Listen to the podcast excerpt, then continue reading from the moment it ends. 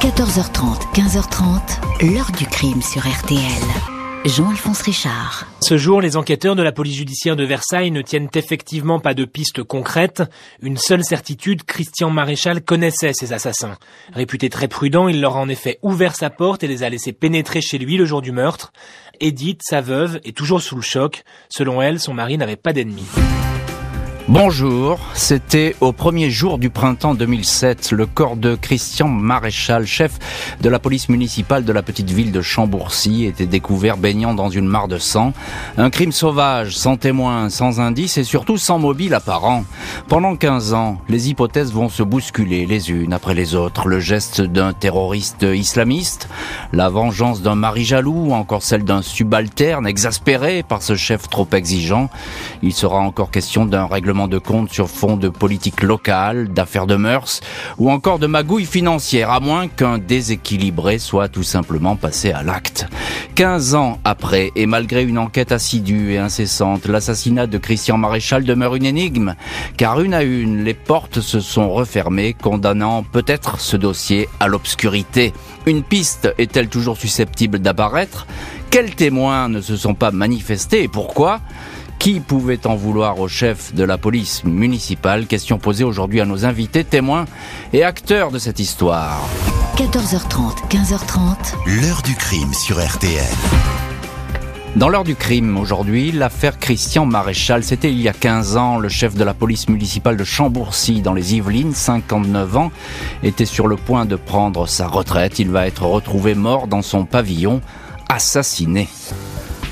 Ce 21 mars 2007, à 21h40, Edith Maréchal s'impatiente dans le froid devant le théâtre de Saint-Germain-en-Laye. Cette fonctionnaire de police, mère de trois enfants, vient d'assister à un meeting électoral. Elle attend l'arrivée de son mari, Christian Maréchal, qui doit la ramener à la maison à 4 km de là, à Chambourcy. Mais Christian, toujours très ponctuel, est en retard. Et surtout, il ne répond pas au téléphone. Edith décide donc de commencer à marcher. Le silence s'éternise. En chemin, de plus en plus inquiète, craignant un accident, elle contacte la police municipale de Chambourcy que dirige justement Christian. Deux hommes de permanence se rendent sur place, quartier de la Sante des Vergers. Un troisième qui habite juste en face des maréchals se joint à eux. La porte du pavillon n'est pas verrouillée. Les policiers tombent tout de suite sur le corps de Christian Maréchal. Il gît dans l'entrée, dans une mare de sang. Il n'a plus ses sandales aux pieds. Il porte un survêtement noir. Il a manifestement été agressé près de son bureau du rez-de-chaussée, puis achevé dans le hall où son agresseur l'a entraîné. Les secours ne peuvent pas le ranimer. 22h49, le décès est officiellement constaté. Christian Maréchal a été l'objet d'une attaque en règle. Le légiste dénombre pas moins de 18 coups portés avec une arme blanche, sans doute un petit couteau. Les plaies les plus profondes, essentiellement au thorax et au cœur, n'excèdent pas 7 cm la taille d'un canif. Le chef de la police municipale, malgré sa stature impressionnante, plus de 100 kilos pour 1 mètre 80, ne s'est pas défendu. Il est possible qu'il n'en ait pas eu le temps ou bien peut-être ne s'est-il pas méfié d'une personne qu'il connaissait, à qui il aurait ouvert une porte qu'il gardait toujours verrouillée. Aucun désordre n'est constaté dans le pavillon, aucun objet n'a été volé. Une sacoche contenant de l'argent liquide est retrouvée intacte. Les relevés d'empreintes ne donnent rien. Le sang est uniquement celui du policier municipal. Le tueur portait sans doute des gants. Un prélèvement effectué sous les ongles de la victime livre toutefois un ADN masculin inconnu. À Chambourcy, personne ne comprend cette agression brutale. Christian Maréchal n'avait fait état d'aucune menace particulière. Il a été tué alors qu'il était tranquillement chez lui. Il avait dîné, regardé la télé, s'apprêtait à aller récupérer en voiture son épouse.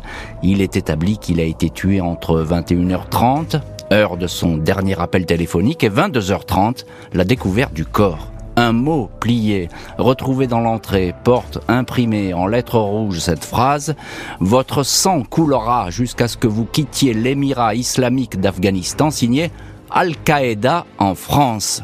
Le chef de la police municipale a-t-il été victime d'un attentat terroriste? Ses collègues se souviennent alors d'un homme agité qui les avait récemment menacés. Il voulait les égorger, évoquer le Coran. L'individu, en proie à des problèmes psychiatriques, est retrouvé, interrogé par la brigade criminelle de la PJ de Versailles. Il dispose d'un alibi. il est mis hors de cause. Ce mot de revendication n'est peut-être qu'un leurre, mais il confirme la préméditation du crime. C'est bien un assassinat. Assassinat qui va faire euh, courir dans toutes les directions les enquêteurs. On va le voir dans les chapitres suivants. Pour l'instant, il y a euh, ce crime saisissant et tout de suite euh, incompréhensible. Bonjour Louise Colcombé. Bonjour. Merci beaucoup d'avoir accepté l'invitation de l'heure du crime et d'être aujourd'hui avec nous dans le studio de l'heure du crime. Vous êtes journaliste Parisien, vous avez suivi toute cette affaire, vous la connaissez très bien. Euh, je dis euh, crime incompréhensible parce que finalement il vise une personnalité locale, une personnalité en vue, mais qui fait l'unanimité. Christian Maréchal, il a jamais vraiment attiré euh, la foudre, on peut dire. Non, il s'entend plutôt bien d'ailleurs avec le maire, avec son adjoint, euh, euh, avec laquelle, enfin, il se trouve au milieu d'une petite guerre locale, mais lui-même n'est pas une personnalité clivante. Euh, il est chef de la police municipale, donc c'est un poste important, mais on n'est pas non plus avec des, des, grands secrets ou des voilà ou des, des, choses très qui pourraient lui attirer des ennuis. Enfin, c'est assez incompréhensible. C'est surtout c'est un crime qui a pas de mobile en fait. Oui, c'est ça. Et c'est bien le problème de cette histoire, c'est qu'on trouve pas la, la raison pour laquelle on, on a tué euh, Christian Maréchal. Bonjour Benoît Maréchal. Bonjour Monsieur Richard. Merci vous aussi d'être euh, aujourd'hui en direct euh, dans l'heure du crime. Vous êtes l'un des fils de Christian Maréchal. Merci infiniment d'être avec nous aujourd'hui. Euh, on le disait avec avec Louise Colcombé, votre père c'était pas n'importe qui finalement à Chambourcy? Euh, oui, mon père, c'est pas n'importe qui à Chambourcy. Alors après, euh, Chambourcy, c'est un petit village des Yvelines de, de 5000 habitants, donc euh, je vais pas dire que tout le monde se connaît, mais presque. Euh, et mon père, étant chef de la police municipale, euh, forcément, c'était un personnage connu et, et, reconnu. Qui plus est, il était très investi pour la commune, était également très proche du maire et, et de son adjoint, donc c'était pas n'importe qui. Voilà, c'était le chef de la police municipale. Quand vous apprenez euh, l'agression, je suppose, bon, c'est la stupeur, c'était totalement un scénario totalement impossible à imaginer pour vous. Oui, alors euh, quand j'apprends la, la, mort de mon père, il euh, n'y a, a, pas de mots. Hein. Votre vie euh, s'arrête du jour au lendemain, euh, tout bascule. On n'y croit pas. On pense qu'on va se réveiller le lendemain et que tout ça sera qu'un mauvais cauchemar, mais malheureusement, c'est bien la réalité. Et pour le coup, bah, il faut vite se relever pour pouvoir mmh. entourer ma maman et, et avancer du, du, mieux possible. Donc on n'aurait jamais imaginé que cela puisse arriver à, à mon père, Christian Maréchal, avec la personnalité qui dégageait, la sympathie, la gentillesse. C'était improbable que, que, cela lui arrive et, et, que ça nous tombe sur la tête. Quoi. Et on comprend bien, évidemment, c'est la stupeur la plus totale. Bonjour, maître Fanny Collin. Bonjour. Merci vous aussi d'être dans le studio aujourd'hui de l'heure du crime. Vous êtes l'avocate d'une partie de la famille euh, Maréchal. Vous suivez ce dossier, évidemment, et vous essayez de tout faire pour qu'il reste en vie, ce dossier, qu'il reste ouvert. C'est important, on va en parler dans, dans cette heure du crime. Justement, qu'est-ce qu'elle dit, Fanny Collin, cette scène de crime? Il y a une certitude, c'est que Christian Maréchal, il a ouvert à, à quelqu'un sans doute qu'il connaissait. Alors, euh, une certitude, je ne sais pas, mais en tout cas, euh, c'est une piste qui est extrêmement privilégiée. Donc les particularités de la, la scène de crime et du crime euh, en lui-même, d'abord, c'est qu'il a lieu au domicile de Christian Maréchal. Ça, c'est tout de même pas banal. Mmh. Alors qu'il il, faut, il faut connaître quand même. Voilà. Alors qu'il ne s'agit pas d'un crime crapuleux. Donc, on comprend aussi l'émotion euh, causée par ce crime, parce que c'est pas quelqu'un qui, euh, dans la rue, se serait fait attaquer par un déséquilibré. On est allé on est entré chez lui, à son domicile, mmh. dans son intimité, manifestement en sachant euh, qu'il y était seul. C'est la première particularité. La deuxième, c'est le déchaînement de violence. Le déchaînement de violence est le choix de l'arme du crime, qui est une arme blanche. L'arme blanche, ça implique, si vous voulez, un contact physique avec la victime. Donc c'est pas une exécution. Donc ça c'est aussi un point très particulier. Et le troisième c'est, vous l'avez relevé, l'absence de lésion de défense. Alors pourtant que Christian Maréchal... C'est euh, un costaud, il faut, il faut, il, faut, bien le situer. Christian Maréchal c'est un colosse. Hein. Euh, il fait plus de 100 kilos, 1m80. Euh, et puis il a l'habitude quand même de se parfois d'être... Voilà, il, il, fait partie de la police. Évidemment. Donc, donc voilà quelqu'un qui sait se défendre. Et donc effectivement, la piste privilégiée, quand on sait en plus la prudence qui était celle de Christian Maréchal, qui n'ouvrait pas à des inconnus ou sans s'être assuré euh, euh, de qui voulait entrer en contact avec lui, c'est qu'il aurait ouvert à quelqu'un qu'il connaissait, et donc en confiance, il lui aurait tourné le dos. Il y a des, coups de couteau dans le dos, et donc on, on, envisage, on estime que les premiers coups auraient été portés dans le dos, ce qui aurait saisi Christian Maréchal et l'aurait empêché ensuite de se défendre dans le cadre du déchaînement de violence et de haine. C'est ça, parce que cet appartement, juste pour le décrire très brièvement, il y a ce couloir, il y a le, le hall d'entrée, puis il y a un couloir qui mène à son bureau. Manifestement, effectivement, il a tourné le dos à son agresseur, donc on peut imaginer aussi que peut-être la personne l'a menacé et lui a dit de demander de se tourner. Pourquoi pas? Tout est possible. Il, s'est avancé sans doute vers son bureau, il a, il a pris les premiers coups dans son bureau et ensuite il a été ramené, si je puis dire, vers, vers, le, vers le hall d'entrée. Donc effectivement, il, il n'est il n'a pas l'air surpris. En tout cas, il n'y a pas de geste de défense. Hein. Mais ce qui est certain, c'est que les lésions de défense, alors ce qu'on appelle les lésions de défense, sont sur souvent les bras. des traces sur les avant-bras et les mains, puisque quand on est attaqué, on a ce, mouvement réflexe de mettre les, les avant-bras et les mains devant son visage. Euh, elles sont complètement inexistante mm. euh, chez Christian Maréchal, alors même qu'il y a eu 18 coups de couteau. Euh, Louise Colcombé, journaliste au Parisien. Alors il y a quelque chose d'extrêmement troublant, c'est ce petit mot qu'on découvre tout de suite sur place dans l'appartement. On a l'impression que ben voilà, la revendication elle est là. Un mot écrit avec une imprimante euh, électronique euh, en, lettres rouges, revendication donc islamiste. Qu'est-ce qu'on peut en penser de ça tout de suite? Alors il faut bien se remettre dans le contexte de l'époque. Alors les questions d'Afghanistan, on n'est pas dans la vague djihadiste ce qu'on peut connaître aujourd'hui. Euh, et, à l'époque, euh, ce mot, il n'est pas pris à la légère, mais disons que euh, ça laisse plutôt aux enquêteurs l'idée que ce serait plutôt une mise en scène pour détourner les regards, et que, comme vous l'avez souligné, ça montre en tout cas la, préparation du crime, et que on a voulu laisser ce mot pour pour dire quelque chose. Alors manipulation grossière ou pas, on va voir qu'effectivement après ça va évoluer. Ce mot-là, il va reprendre de l'importance dans la suite de l'enquête, mais sur le moment on ne part pas sur l'idée d'un attentat islamiste. Oh, alors on part pas, effectivement, vous avez raison de dire que le contexte était très différent de ce qu'on a pu connaître par la suite, euh, mais la PJ de Versailles travaille quand même là-dessus. Oui, bien sûr, ils, vont regarder d'où il sort ce mot, hein, je crois, donc euh, ces fameuses imprimantes, etc. Alors euh, oui, ils vont essayer de, ils vont, on va déterminer le type d'imprimante, le type d'encre, etc. On va regarder s'il y a des traces de foulage, c'est-à-dire que euh, si quelqu'un aurait pu euh, laisser, comment dire, en creux une impression avec un stylo, etc. mais elle va pas porter ses fruits immédiatement. C'est, ce sont d'autres, d'autres lettres dont je pense qu'on va parler plus tard, qui vont être très, très fortement analysées pour le coup immédiatement. Cette affaire, hélas, va durer des années et elle continue encore aujourd'hui. Euh, encore un, petit mot, euh, Fanny Collin, il y a une trace ADN quand même. Hein, sous les ongles. Il y a une trace ADN ah. qui a été découverte Tout sous, suite. Les, sous les ongles euh, de Christian Maréchal, alors qui est un ADN partiel. Masculin. Alors, dont on a pu déterminer qu'il était masculin, et qui a d'ailleurs pu être complété au fil des années, puisque la, la, la science ayant évolué naturellement entre le moment du crime et aujourd'hui, les techniques d'ADN se sont renforcées, donc on a pu de nouveau compléter cet ADN, alors qui n'est toujours pas total, mais pour autant, on sait que si on trouve une personne, la personne qui correspond à cet ADN, alors là, on aura la certitude que euh, ça match. On aura la clé, comme on dit. La PJ de Versailles est face à un mystère. Le tueur savait que l'homme qu'il visait était seul chez lui. Pour retrouver cet assassin, il va falloir passer au crible les vies privées et publiques du chef de la police. La PJ de Versailles reconstitue la dernière journée de Christian Maréchal. Rien d'anormal ne semble être survenu dans les heures précédant le crime. Il est arrivé à 9h30 à son bureau. Hormis un rendez-vous chez un kinésithérapeute à l'heure du déjeuner, il a vaqué à ses occupations habituelles. Quelques sorties au volant de sa voiture dans les rues de Chambourcy et des dizaines de coups de fil, plus d'une centaine pour cette journée. Pas étonnant, selon ses collègues et ses proches, Maréchal était en permanence au téléphone, soirée et week-end compris. Huit coups de fil intriguent toutefois les enquêteurs. Ils ont été passés à un certain Roger, des appels systématiquement effacés par Christian Maréchal. Un collègue de Chambourcy se prénomme bien Roger, mais le Roger du téléphone n'est pas celui que l'on croit. Il s'agit d'une femme mariée, une amie du couple Maréchal, le chef de la police de Chambourcy, avait-il une double vie sentimentale? A-t-il été victime d'un mari jaloux? En dépit du soin pris par l'intéressé pour masquer ce contact, les vérifications ne donnent rien. Cette femme et son mari sont entendus. Le soir du drame, ils dînaient tranquillement à des kilomètres de Chambourcy. Deux ans après le crime, la piste adultère ressurgit. Une femme affirme que le policier avait bel et bien une liaison, il l'aurait dit à un proche peu avant de mourir. Des confidences bien trop nébuleuses.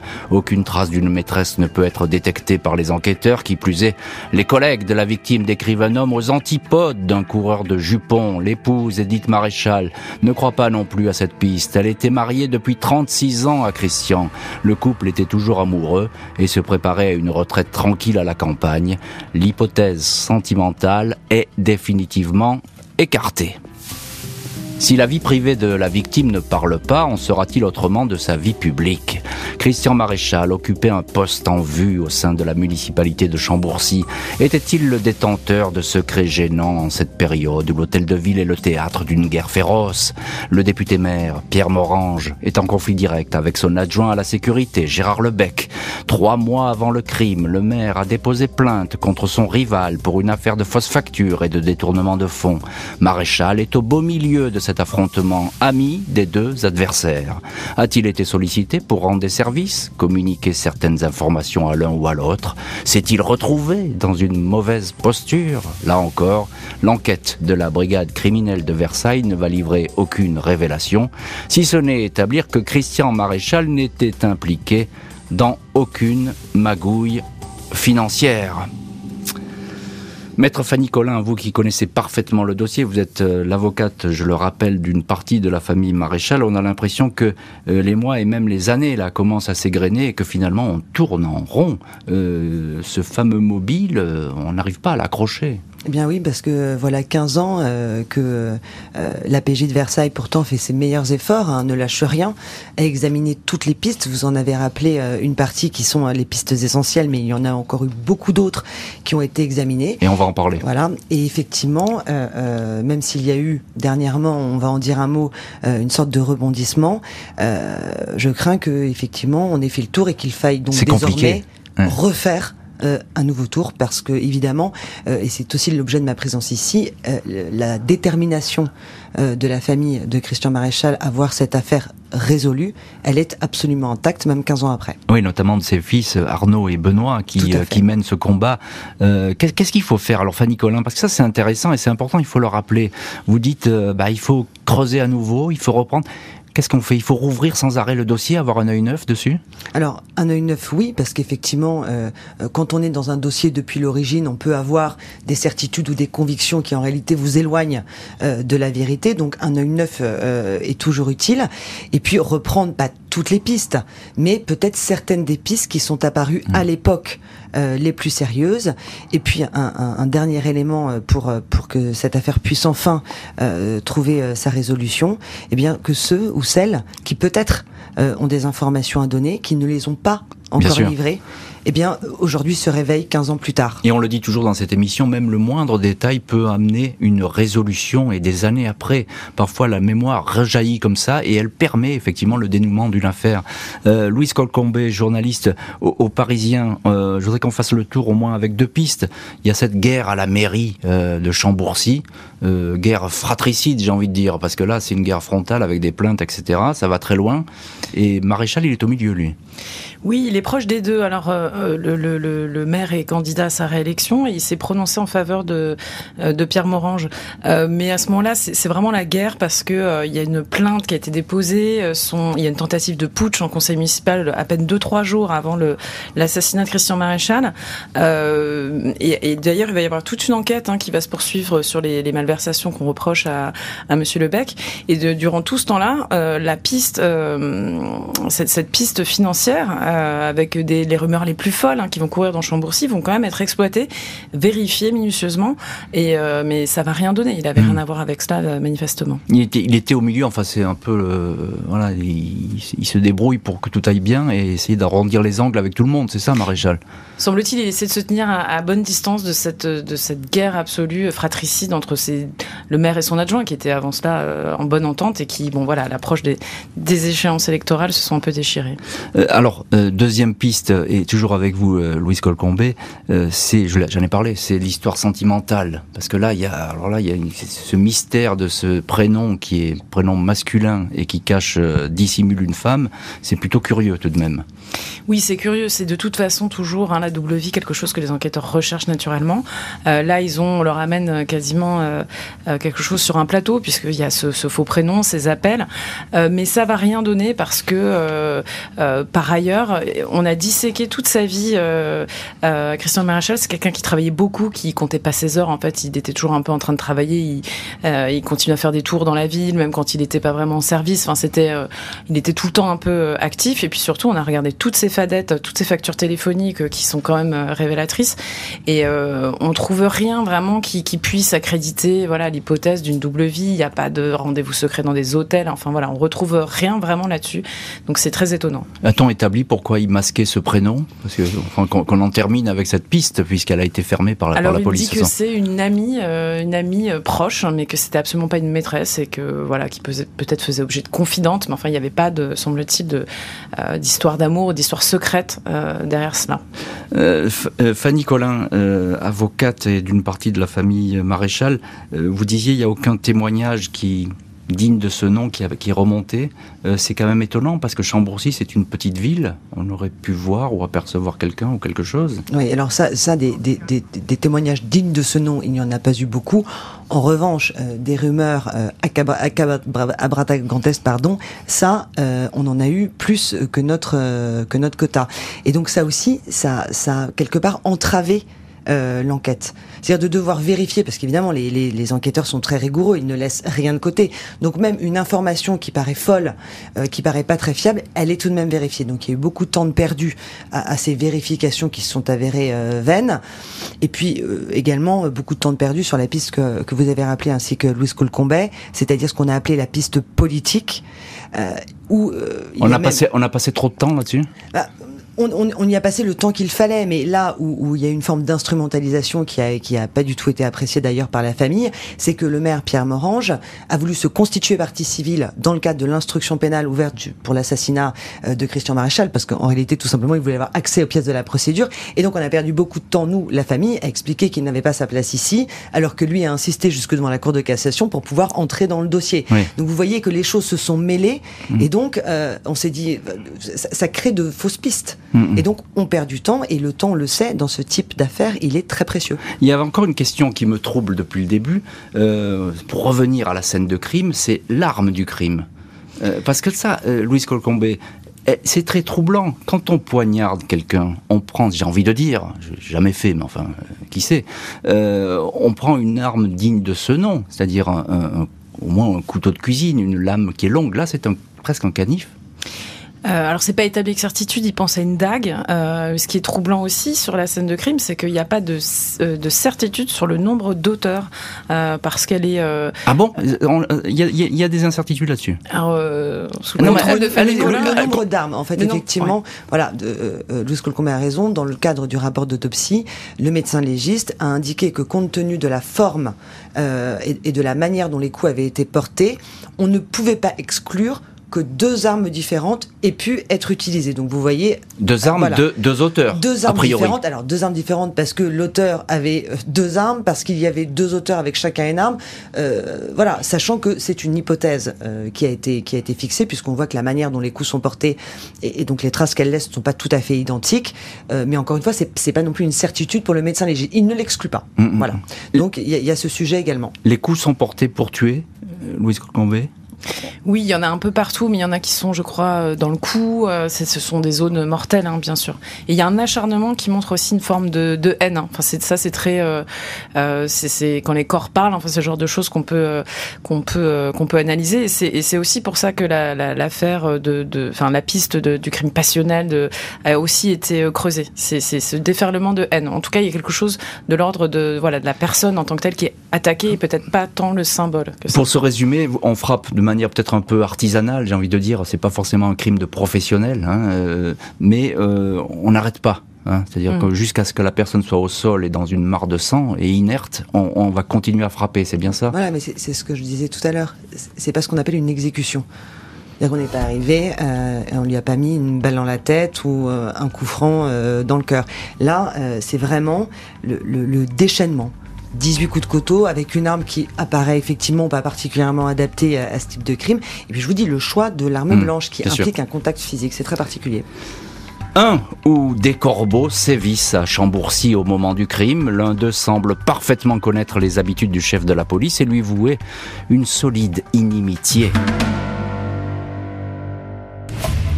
Au fil des investigations, les policiers constatent que Christian Maréchal n'avait pas que des amis au sein de la police municipale de Chambourcy. L'un de ses subordonnés qui s'opposait à lui et lui vouait une véritable détestation jusqu'à l'insulter dans son bureau est interrogé, mais le jeune fonctionnaire est mis hors de cause. Les enquêteurs s'intéressent également à un corbeau très actif qui dénonce Maréchal comme un policier véreux qui se ferait payer des heures supplémentaires indues et bénéficierait d'un logement de fonction ce dénonciateur semble très bien connaître Christian Maréchal. Les courriers anonymes sont rédigés sur un ordinateur. Il pourrait s'agir d'un collègue de la victime. Vérification et perquisition se succèdent. 19 mois après l'assassinat, un ordinateur saisi révèle des traces de brouillons de lettres de Corbeau. Immense surprise, l'auteur n'est autre que l'adjoint de Christian Maréchal. Derrière un visage lisse et convivial, ce policier dissimulait une haine réelle pour son supérieur. L'homme admet ainsi être l'auteur de tags insultants sur la maison des maréchals en 2004. Il avait pourtant leur confiance puisqu'il habite en face de chez eux. Les maréchals lui confiaient même les clés de leur pavillon quand il s'absentait. L'individu est aussi le policier municipal qui, le soir du crime, est entré, le premier, dans la maison. Son empreinte est d'ailleurs sur la porte. Il est placé en garde à vue. Sa compagne confirme que le soir du drame, elle regardait avec lui la télé. Il dément. Aucun indice ne peut être retenu contre lui. Le suspect est mis hors de cause. Maître Fanny Collin, avocate d'une partie de la famille Maréchal, c'est troublant cette piste du collègue qui le déteste, en tout cas qui masquait bien son jeu, puisqu'il était avec lui quasiment tous les jours, avec Christian Maréchal, et jamais, jamais il y avait eu d'embrouille entre ces deux hommes. Alors, euh, oui, c'est tellement troublant que ça a été, ou ça, a constitué la, première piste vraiment sérieuse euh, de l'enquête. Parce qu'effectivement, euh, ce collègue était également le voisin des époux Maréchal, et donc effectivement, il avait toutes les possibilités euh, euh, de pouvoir euh, se rendre très rapidement sur les lieux du crime. Il connaissait très bien Christian Maréchal qui naturellement lui aurait ouvert sans difficulté et sans se méfier. Et puis on le disait, ce qui est très particulier dans ce dossier, c'est l'absence de mobile. Et là, pour une fois, dans cette piste-là en tout cas, on tenait une forme de mobile, c'est-à-dire une détestation rentrée depuis des années qui s'est exprimée par des lettres de Corbeau pour dénoncer effectivement de supposées heures supplémentaires trop perçues alors que euh, hmm. euh, Monsieur Christian Maréchal était un bourreau de travail, c'est incontesté, euh, vraiment, c'est un, point acquis au débat. donc voilà, quand on en est à, à pas pouvoir réfréner sa détestation parce qu'on est obligé de faire bonne figure toute la journée en envoyant des lettres anonymes depuis 2004, hein, quand même, le, crime est de 2007. Oui, il y a une constance. Voilà, hein aller jusqu'à taguer l'abri de jardin de Christian Maréchal, sa, sa, boîte aux lettres. C'est d'ailleurs ce même policier municipal qui avait mené l'enquête sur la dégradation du bien d'autrui. Donc voilà, cette forme de double visage, c'est vrai qu'on a eu à ce moment-là de l'enquête un espoir fort euh, qu'on ait, qu'on ait trouvé euh, peut-être la solution. Il se trouve que euh, la piste a été écartée. voilà. Pourquoi elle est écartée, Louise Colcombé, du, Parisien, cette piste? Il y a, bah, il y a garde à vue quand même. Hein? Alors, on, on, effectivement, il y a des éléments parce que euh, il faut savoir que ce soir-là, quand euh, Madame Maréchal part à son meeting politique, il n'était pas prévu qu'elle s'en aille. Elle a un peu décidé en dernière minute. Donc, ce qui, ce qui accréditerait l'hypothèse, c'est de se dire, bah, en face, euh, le voisin peut voir qu'elle s'en va, et donc c'est l'opportunité de trouver Monsieur Maréchal tout seul. mais effectivement, bah, il a, il a sa femme hein, qui, qui, qui, qui, qui, lui donne cet alibi. Et puis, deuxièmement, il y a quand même cette idée de savoir est-ce qu'il y a des traces. Le problème, c'est que ce ce voisin, c'est que oui, il y a des traces de lui dans la maison, mais il venait, euh, euh il venait régulièrement. Il a les clés. Il a les clés. C'est lui qui vient, à qui on donne les clés en cas d'inondation, de, de, petits pépins. Et puis euh, aussi, euh, quand Madame Maréchal appelle hein, les collègues de son mari parce qu'elle est inquiète, il y en a deux qui arrivent en patrouille et qui vont immédiatement voir l'adjoint en disant viens avec nous. Et c'est lui qui pénètre en premier dans la scène de crime. Donc effectivement, on retrouve aussi son ADN, mais c'est normal. Ça c'est normal. Voilà, puisqu'il est rentré. Donc quelque part, il n'y a rien pour pour l'accrocher plus que ça, à part se dire qu'il pouvait avoir un mobile. Mais entre des lettres de corbeau et un, tel déchaînement de violence, il y a quand même un pas. Et, voilà, pour franchir ce pas, il faut des preuves et il n'y en a pas. Bien sûr, il n'y en a pas. Et, l'ADN, je suppose qu'on a euh, checké. Bien euh, sûr, et il ne correspond pas. C'est ça. Il y a eu énormément euh, de, de, prélèvements ADN qui ont été faits. C'est-à-dire d'abord le premier cercle, évidemment, le cercle familial, ne serait-ce que pour exclure, parce que le, le, il y a cet ADN partiel qui a été retrouvé sur les ongles, mais ça peut être aussi quelqu'un à qui euh, Monsieur euh, Maréchal a serré la main dans la journée. Donc on a fait aussi des, des prélèvements d'exclusion. Euh, pour l'anecdote, le procureur qui s'est rendu sur place, les pompiers, ils ont tous aussi été prélevés. Bien sûr. pour être sûr qu'on mm. ne cherche pas l'assassin parce qu'on aurait son ADN, alors qu'en réalité c'est un pompier. Et il y a eu même toute la mairie de Chambourcy a été testée. Donc personne, personne ne correspond à ce jour. Benoît Maréchal, vous êtes l'un des fils de, de Christian Maréchal. on écoute là cette, cette piste du collègue qui, d'ailleurs euh, n'a rien donné. Euh, quelle réputation il avait votre père euh, comme chef de la police municipale? C'était un chef apprécié et toujours à l'écoute de ses équipes. Il devait faire face à des tensions entre certaines personnes de ses équipes et parfois certainement prendre des décisions qui ont dû contrarier certains. maintenant, je reste persuadé que mon père faisait tout pour être le, plus juste possible et, satisfaire tout le monde. Les tensions, il en existait, mais je, je, pense que euh, ce qui ressortait principalement, mhm. euh, c'était vraiment euh, un chef apprécié. Donc ensuite, si les gens jouaient un, un double jeu, effectivement, ils le jouaient très bien et, et peut-être que on est passé à côté de, de quelque chose avec ces, ces, personnes. Vous étiez au courant dans la famille, Benoît, euh, votre frère Arnaud, vous étiez au courant de ces lettres de menaces qui visaient votre père? Non, jamais. Nous, les enfants, on n'a jamais été mis au courant de ces lettres de menaces que mon père avait avait reçu. C'était vraiment des lettres écrites par pure jalousie et haine, j'allais dire, euh, de la réussite qu'il avait pu avoir et, du poste qu'il occupait. C'était pas des menaces de mort. Une dizaine de juges d'instruction vont se succéder aux commandes du dossier. Il va falloir attendre 13 ans pour qu'un suspect soit placé en détention provisoire. En 2020, la juge et les policiers réexaminent les témoignages anciens figurant dans le dossier. Ils s'intéressent à celui de Pedro D. Cet homme avait été entendu deux ans après le crime, identifié comme l'un des auteurs de lettres anonymes. Il habitait alors l'allée du Vert Galant, à moins de 300 mètres du pavillon des maréchals. La police municipale l'avait verbalisé peu avant la mort de Christian Maréchal. À l'époque, cet informaticien portugais était apparu dérangé. Il n'avait pas d'alibi solide, mais avait été écarté de la liste des suspects. Il avait ensuite quitté Chambourcy. Le dossier indique toutefois que Pedro D, en 2012, a envoyé des mails anonymes depuis Braga, au Portugal.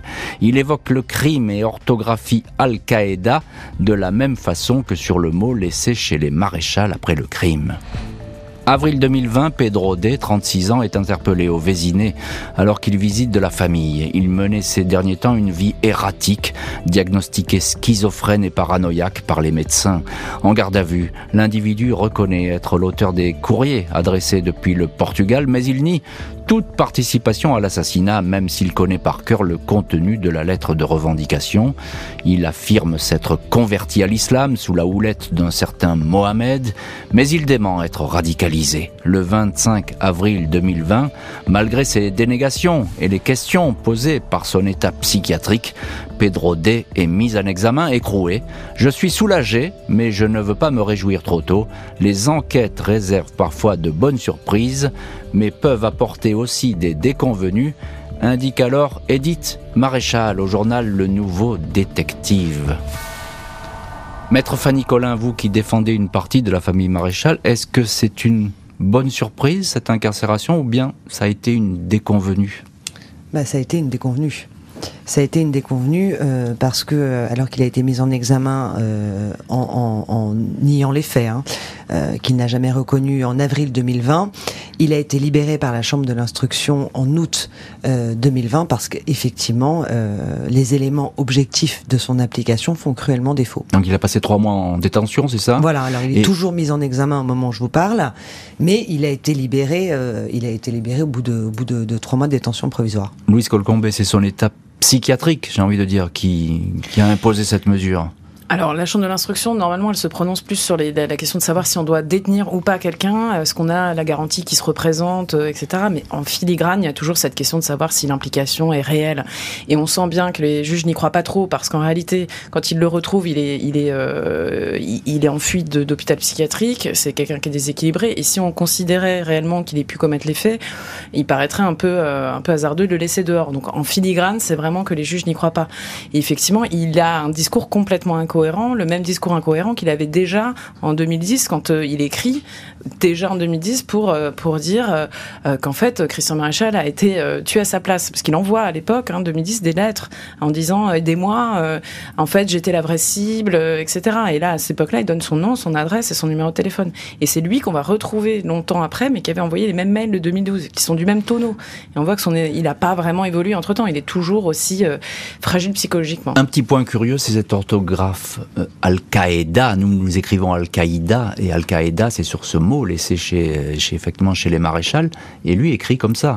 voilà, euh, parce que sur la lettre dont on a parlé, qui a été laissée sur la scène de crime, Al-Qaïda est écrit avec un E, et dans les mails anonyme, cela de 2012, dont on a déterminé ensuite que c'était Pedro, D qui les avait adressés, Al-Qaïda est également écrit avec un E, alors que nous, euh, nous l'écrivons avec un I. Mm-hmm. Voilà, donc effectivement, c'était un point qui méritait euh, d'être traité. Euh, il apparaît toutefois que les anglo-saxons et les portugais écrivent Al-Qaïda avec un E et non pas avec un I, et que pour le reste, qui semble se dessiner, en tout cas c'est ce qu'on comprend de la décision de la Chambre de l'instruction qui a remis en liberté euh, ce monsieur, c'est qu'en réalité euh, euh, l'élément éventuellement à charge contre lui était un comportement bizarre, des déclarations suspectes, mais qu'en réalité ces déclarations suspectes et ce comportement bizarre s'expliquent par son état psychiatrique. Hmm. Benoît Maréchal, l'un des fils de Christian Maréchal, euh, est aujourd'hui l'un de nos invités dans l'heure du crime. Quand la piste de ce Pedro D survient, est-ce qu'elle est crédible selon vous? Écoutez, quand cette piste est apparue, effectivement, sur le moment, elle était intéressante parce qu'on était euh, surtout soulagé que les choses bougent à nouveau et que des nouveaux éléments euh, nous soient présentés. Mais ensuite, très honnêtement, la piste Al-Qaïda à Chambourcy, euh, bon, elle paraît peu probable. Donc, je pense qu'on a eu affaire plus à un déséquilibré qu'autre chose. Maintenant, les éléments n'ont pas permis de confondre, encore une fois, cette personne. Alors, euh, il y avait juste encore, on va en finir avec cette piste qui s'est refermée, mais euh, la procureure de, Versailles, elle était plutôt affirmative. Elle disait il y a un faisceau concordant qui fait que ça peut être lui.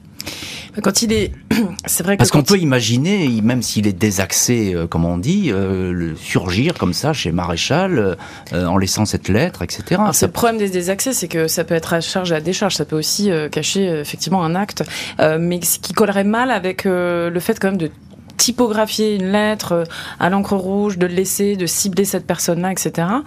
Euh, mais effectivement, sur le moment, il y a des choses qui sont quand même euh, qui sont quand même troublantes. Et mais on, dit trois mois, mais en réalité, il va passer déjà un mois en hospitalisation hmm. d'office pour des problèmes psychiatriques.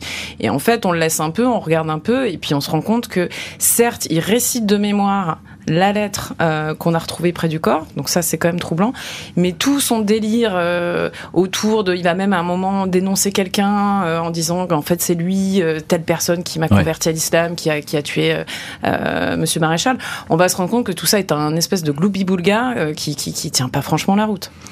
15 ans après l'assassinat, le dossier semble être condamné aux impasses et aux fausses pistes, mais pas question pour autant de voir le dossier se refermer.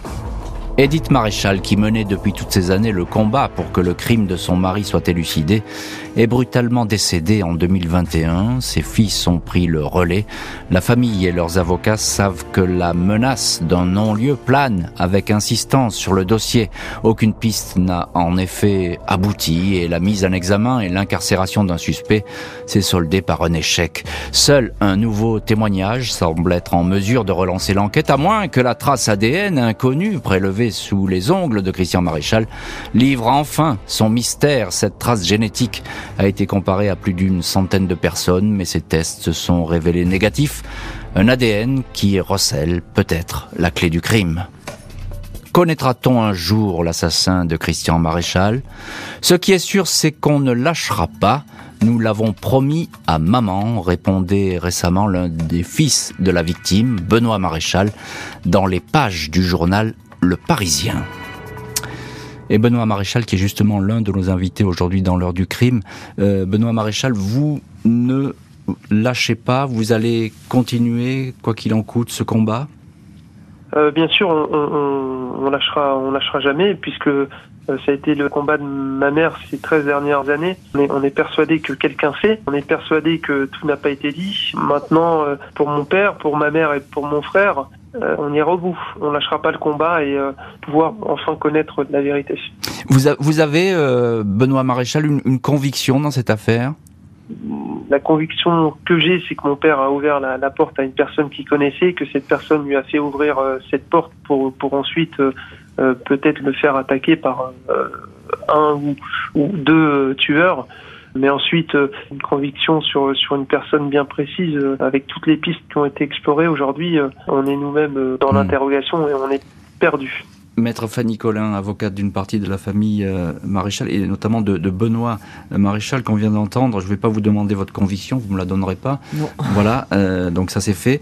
Mais euh, il y a tout de même une épée de Damoclès importante sur ce dossier. C'est le risque d'un non-lieu. C'est ce que craignent toujours d'ailleurs les, familles de victimes. Ben, c'est notre inquiétude, effectivement, parce que voilà 15 ans que cette instruction est ouverte et que il n'y a plus aujourd'hui d'investigation euh, euh, très concrète et très active. Et donc évidemment, le risque, c'est qu'à un moment, le dossier se referme. Alors, un dossier peut se refermer, ça n'empêche jamais de le réouvrir euh, dans, dans, le délai de prescription, c'est-à-dire 20 ans. Mais 20 ans, ça passe vite. Et nous, la famille souhaite euh, que les, les, investigations puissent reprendre avec cet œil neuf. et d'ailleurs, nous nous apprêtons à solliciter du magistrat instructeur la réalisation d'un certain nombre d'actes, justement pour tenter de relancer le dossier. Lesquels, par exemple? Alors, je ne peux pas vous le dire, puisque elles vont être réalisées dans le secret de cette instruction. Mais nous avons identifié plusieurs choses à faire pour tenter de, de, de redonner vie et des couleurs euh, à cette enquête. Et, et pourquoi pas Parce qu'il faut toujours un petit coup de chance dans, dans les enquêtes criminelles. Et eh bien, si ce petit coup de chance arrivait par un témoignage ou par un autre élément, enfin aboutir à la vérité. En général, on redemande des témoignages, hein, c'est ça. On redemande de réentendre peut-être certaines personnes. Non, mais on va pas rentrer dans les détails, évidemment. c'est ça. Oui, C'est couvert par le, par, par, le secret professionnel, mais euh, effectivement, ça permet parfois de, de, faire surgir un souvenir ou même d'éclairer de manière différente euh, certaines perspectives euh, donc là, euh, il y a ce risque de non-lieu. Pour qu'on explique bien aux auditeurs, s'il y a un non-lieu qui est prononcé, euh, vous pouvez faire appel mais, mais, là, on rentre dans une, une mécanique qui est très longue, c'est ça? Alors, on peut, on peut faire appel, et c'est la Chambre de l'instruction qui décide si elle confirme le non-lieu ou si, au contraire, elle l'infirme, mais euh, c'est pas l'infirmer pour l'infirmer, c'est l'infirmer pour que des investigations soient réalisées. Mmh. Donc, si on arrive à un point où euh, les magistrats considèrent que toutes les investigations possibles ont été faites, eh bien, effectivement, le dossier va être clôturé par un non-lieu, c'est-à-dire va se refermer et il n'y aura plus d'investigation réalisée. Sauf à ce que ensuite, un nouveau témoignage arrive, euh, une lettre anonyme, un élément objectif, l'ADN qui match, hein, puisque euh, le fichier FNEG, oui, et puis les progrès, les progrès de cette technique sont stupéfiants. Le fichier FNEG, il est alimenté euh, tous les jours, hein, donc on n'est on pas à l'abri. Encore une fois, d'un coup de chance. On, a des exemples encore récents d'affaires qui se sont dénouées plus de 20 ans après les crimes. Donc non seulement la détermination de la famille est intacte, mais en plus son espoir euh, est, est, réel. Euh, Louis Colcombé, on peut espérer qu'avec euh, euh, cette dynamique des cold cases, etc., ce parquet qui est, dévolu maintenant au cold case, on peut espérer que ce dossier, il finisse par prospérer. Bah, c'est vrai qu'en matière criminelle, le temps n'est pas toujours l'ennemi. Euh, on peut avoir des gens qui se délient euh, parce que, euh, euh voilà, des, des, des, décès, des, gens qui opportunément se séparent ou des, voilà, des, choses très interpersonnelles qui peuvent jouer et, expliquer qu'on, voilà, euh, qu'on parle, ou alors un détail qui revient. Et effectivement, l'ADN, même si dans le cas présent, on n'a pas la certitude absolue que ce soit l'ADN du tueur, mais il pourrait, il pourrait matcher. En fait, le FNAC tourne en permanence et de temps en temps, bim. Euh, la lumière surgit et on dit mais là voilà on a une correspondance. Euh, donc euh, l'espoir est encore permis vraiment. Benoît Maréchal, on va terminer, je crois, cette émission avec vous. évidemment, il y a toujours de l'espoir et la famille est là pour, pour pousser cet espoir et pour soutenir cette enquête en espérant qu'effectivement il n'y ait pas de non-lieu prononcé et que ce dossier reste vraiment ouvert. Vous en profitez, je crois, aujourd'hui, dans cette heure du crime, pour lancer un appel à des témoignages alors aujourd'hui, je pense, euh, aujourd'hui, je, voudrais aussi faire passer un message, euh, à savoir que si quelqu'un sait quoi que ce soit, si quelqu'un peut encore apporter un ou plusieurs éléments à la police judiciaire, que cette personne se manifeste pour soulager sa conscience et que cette personne puisse se mettre à la place de notre famille qui a été détruite le 21 mars 2007. On espère que quelqu'un puisse euh, se manifester et apporter de nouvelles choses. Merci beaucoup Benoît Maréchal, merci Louise Colcombé, merci Maître Fanny Collin d'avoir été les invités aujourd'hui de l'heure du crime. Merci à l'équipe de l'émission. Justine Vignot, Marie Bossard à la préparation. Boris Pirédu était à la réalisation. L'heure du crime, présenté par Jean-Alphonse Richard sur RTL.